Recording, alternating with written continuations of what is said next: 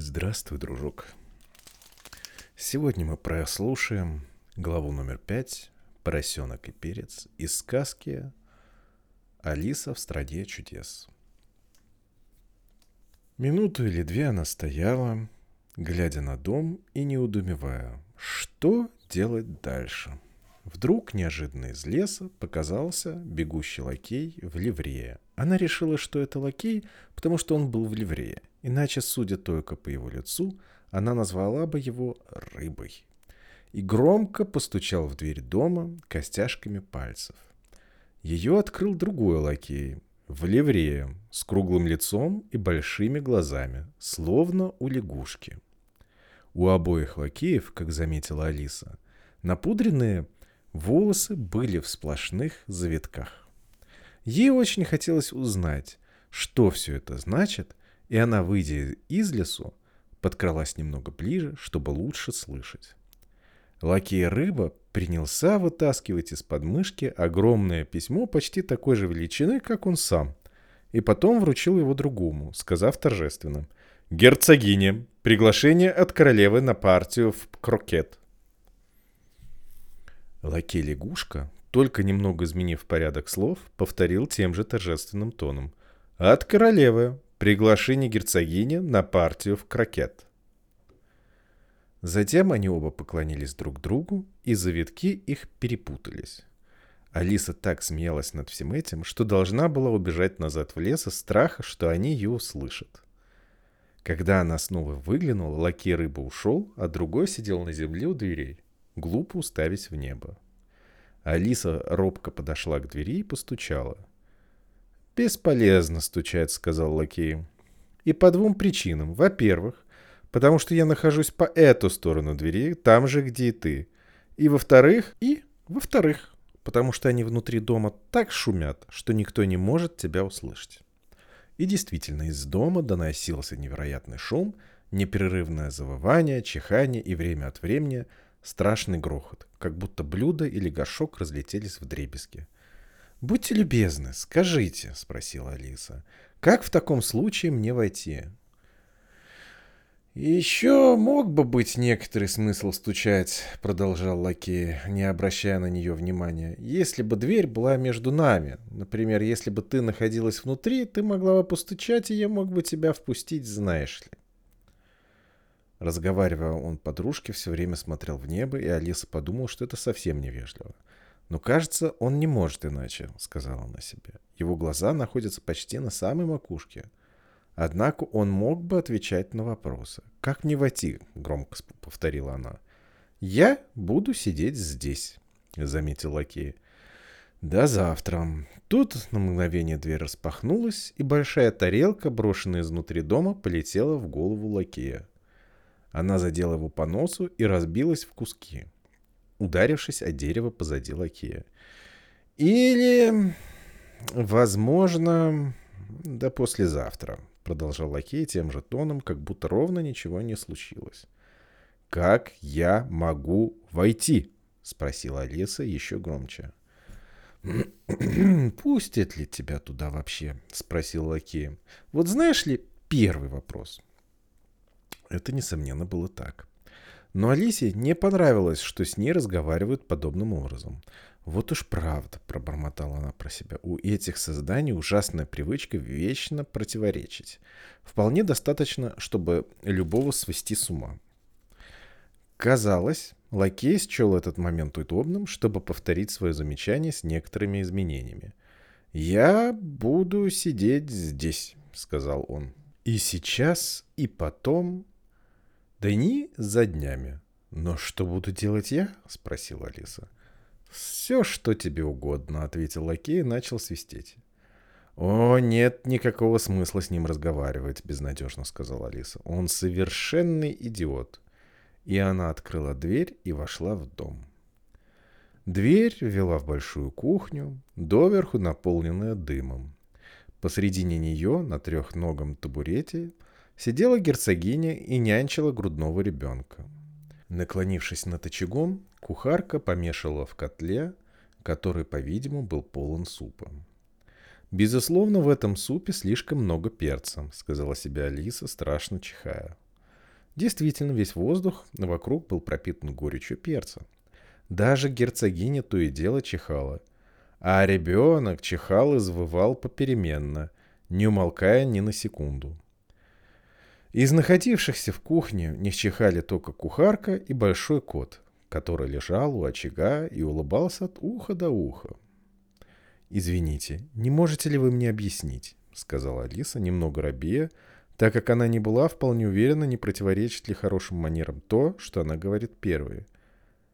«Почему ваш кот так кривит рот?»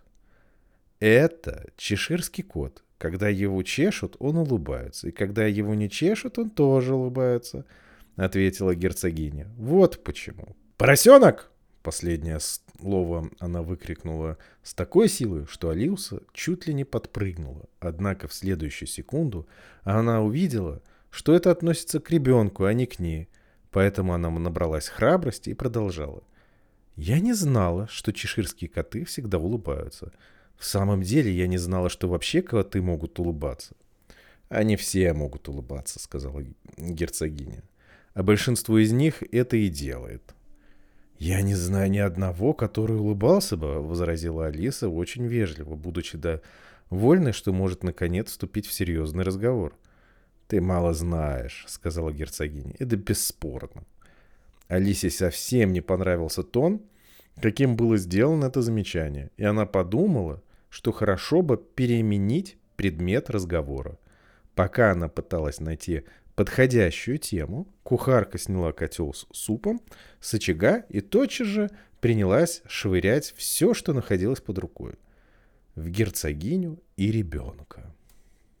Сначала полетели каминные щипцы, за ними последовал град кастрюль, тарелок и блюд. Герцогиня не обращала на них внимания, даже когда они попадали в нее, а ребенок и без того все время так сильно Вопил, что было совершенно невозможно сказать, попало ему или нет. «О, пожалуйста, подумайте, что вы делаете!» — вскричала Алиса, подпрыгивая в ужасе. А вот и погиб его драгоценный нос. Действительно, необычайно большая сковородка пролетела так близко от носа младенца, что чуть-чуть не снесла его. «Если каждый будет заботиться о своих собственных делах, — хрипло проворчала герцогиня, — Земля будет вертеться гораздо быстрее, чем сейчас. «От этого не стало бы лучше», — сказала Алиса, которая была очень рада немножко показать свои познания.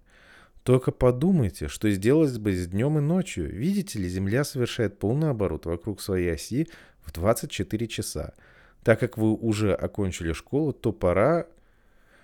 «Что касается топора!» — крикнула герцогиня. «Отрубить ей голову!» Алиса испуганно взглянула на кухарку, чтобы узнать, не намерена ли она выполнить намек. Но кухарка деловито размешивала суп и как будто не слышала сказанного герцогине. Тогда Алиса продолжала. В 24 часа, я думаю, или в 12, я... «О, не мучь меня!» — воскликнула герцогиня. «Я никогда не выносила цифр». Тут она снова начала качать ребенка, напевая ему что-то вроде колыбельной песенки. При этом она изо всей силы встряхивала его после каждой строки. С ребенком надо строгим быть, и если он чихает, его за это нужно бить, он всем надоедает. Хор, к которому присоединилась курухарка и ребенок. Когда герцогиня перешла ко второму куплету песни, она принялась изо всей силы бросать ребенка вверх и вниз. И несчастный младенец завывал так, что Алиса только с трудом могла разобрать слова. «Я бью ребенка потому, что громко он чихает, но перед нюхает, и ему никто не запрещает». Хор. «Ну, ты можешь понянчить его немного, если хочешь», — сказала герцогиня Алисе с этими словами, швыряя ей ребенка. «Я должна уйти и приготовиться к партии в крокет с королевой». Она торопливо вышла из комнаты. Кухарка пустила ей вслед сковородочку, но слегка промахнулась. Алиса удержала ребенка с некоторым трудом, потому что это было странно сложенное маленькое существо, которое растопыривало руки и ноги во всех направлениях. «Совсем как морская звезда», — подумала Алиса. Бедное маленькое существо пыхтело, будто паровая машина. Когда Алиса подхватила его, и то складывалась вдвое, то опять выпрямлялась. Так что все это вместе в первые несколько минут потребовало от Алисы всех сил, чтобы его удержать. Как только она нашла собственный способ нянчить его, для чего надо было скрутить ребенка в узел и потом тесно прижать его правое ухо к левой ноге, так, чтобы не позволить ему развязаться, она вынесла его на открытый воздух. «Если я не возьму ребенка с собой, — подумала Алиса, — они, наверное, прикончат его через день или два. Не будет ли также убийством оставить ребенка здесь?» Она произнесла заключительные слова громко, и маленькое существо хрюкнуло в ответ. К этому времени оно перестало чихать. «Не хрюкай», — сказала Алиса. «Это совершенно неподходящая манера выражать свои чувства». Ребенок хрюкнул снова, и Алиса с большим беспокойством заглянула ему в лицо, желая знать, что с ним такое. Несомненно, ребенок был очень курнос, и скорее он имел рыльце, а не обыкновенный нос. Точно так же его глаза были чересчур малы для ребенка. Вообще Алисе не понравилась вся его наружность. «Но, может быть, он только всхлипивает», — подумала она и опять заглянула ему в глаза. «Нет ли в них слез?» Нет, слез не было. «Если ты хочешь превратиться в поросенка, мой милый, — строго сказала Алиса, — мне с тобой нечего будет делать. Теперь подумай. Маленькое бедное существо опять всхлипнуло или хрюкнуло. Невозможно было решить, что именно оно сделало, и они шли некоторое время молча. Едва Алиса принялась размышлять, что же я буду делать с этим созданием, когда принесу его к себе домой. Как вдруг оно снова хрюкнуло так сильно, что она посмотрела ему в лицо с некоторой тревогой. Сейчас не могло быть никакой ошибки. Это был не более, не менее как поросенок. И Алиса решила, что с ее стороны явилось бы полнейшей нелепостью нести его дальше. Она поставила маленькое существо на землю и с большим облегчением смотрела, как оно побежало рысью по направлению к лесу. «Если бы он вырос, — подумала она, он был бы ужасно уродливым ребенком. Но, мне кажется, теперь из него вышел очень красивый поросенок. И она стала вспоминать всех знакомых детей, которые могли бы быть очень хорошими поросятами. И только она сказала себе, лишь бы узнать верный способ превращения, как вдруг слегка вздрогнула, заметив чеширского кота, сидящего на суку дерева в нескольких шагах от нее. Кот лишь улыбнулся, когда увидел Алису. «Он выглядит добродушным», — подумала Лиса. «Но у кота были очень длинные когти и много больших зубов. Поэтому она решила, что с ним обращаться надо почтительно». «Чеширский котик», — начала она довольно робко. Так как совсем не была уверена, понравится ли ему это имя, однако кот только улыбнулся немножко шире. «Ну, пока что ему это нравится», — подумала Алиса и продолжала. Не будете ли вы добры сказать мне, по какой дороге я могу уйти отсюда? Это в большей степени зависит от того, куда ты хочешь прийти, ответил кот. Я не очень забочусь, куда именно, сказала Алиса. Тогда не имеет значения, по какой дороге ты пойдешь, возразил кот так далеко, чтобы прийти куда-нибудь», — добавила Алиса в виде пояснения. «О, наверное, так и получится», — сказал кот. «Если только ты пойдешь достаточно далеко». Алюса чувствовала, что против этого нечего возразить, и попробовала задать другой вопрос. «Что за люди живут здесь в окрестностях?» «М-м-м, «В это направление», — сказал кот поводя вокруг своей правой лапы, живет шляпочник. А в этом направлении, взмах другой лапы, живет мартовский заяц. Навести кого хочешь. Они оба сумасшедшие. «Но я вовсе не желаю путешествовать среди сумасшедших», — заметила Алиса. «О, ты ничего не можешь с этим поделать», — сказал кот. «Мы все здесь сумасшедшие. Я сумасшедший, ты сумасшедшая. Откуда вы знаете, что я сумасшедшая? Спросила Алиса. «Ты, безусловно, должна быть сумасшедшей», — ответил кот. «Иначе ты не попала бы сюда». Алиса совсем не была согласна с таким доказательством. Однако она продолжала. «А почему вы знаете, что вы сумасшедшая?» «Начать с того, — сказал кот, — что собака не сумасшедшая. Ты согласна с этим?» «Я полагаю, что это так», — ответила Алиса. «Ну, тогда дальше», — продолжил кот. «Видишь ли, собака ворчит, когда она сердита, и машет хвостом, когда она довольна. Но я ворчу, когда я доволен, и машу хвостом, когда я сердит. Поэтому я сумасшедший. Я называю это мурлыканьем, а не ворчанием, возразила Алиса. Называй как хочешь, сказал кот. Ты играешь сегодня с королевой в крокет? Я была бы очень рада, ответила Алиса, но я не приглашена еще. Ты меня увидишь там, сказал кот и исчез. Алиса не очень удивилась этому, так как начала уже привыкать к происходящим здесь странным вещам. Но пока она разглядывала место, где прежде находился кот, он внезапно появился снова. «Кстати, что произошло с ребенком?» — произнес кот. «Я чуть не забыл тебе спросить». «Он превратился в поросенка», — ответила Алиса совершенно спокойно, как если бы кот вернулся естественным путем. «Я думаю, он должен был превратиться», — сказал кот и исчез вновь. Алиса немного подождала, все еще надеясь, что он вернется опять. Но кот больше не появлялся, и спустя одну или две минуты она пошла в том направлении, где, как ей было сказано, жил мартовский заяц.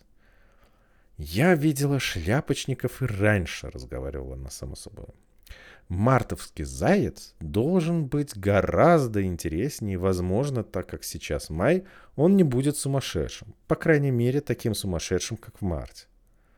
Произнеся это, она тотчас же взглянула вверх. На ветке дерева опять сидел кот. «Ты сказала спросонок или поросенок?» — спросил кот. «Я сказала поросенок», — ответила Алиса. «И я хотела бы, чтобы вы не появлялись и не исчезали так внезапно. От этого у кого угодно может закружиться голова».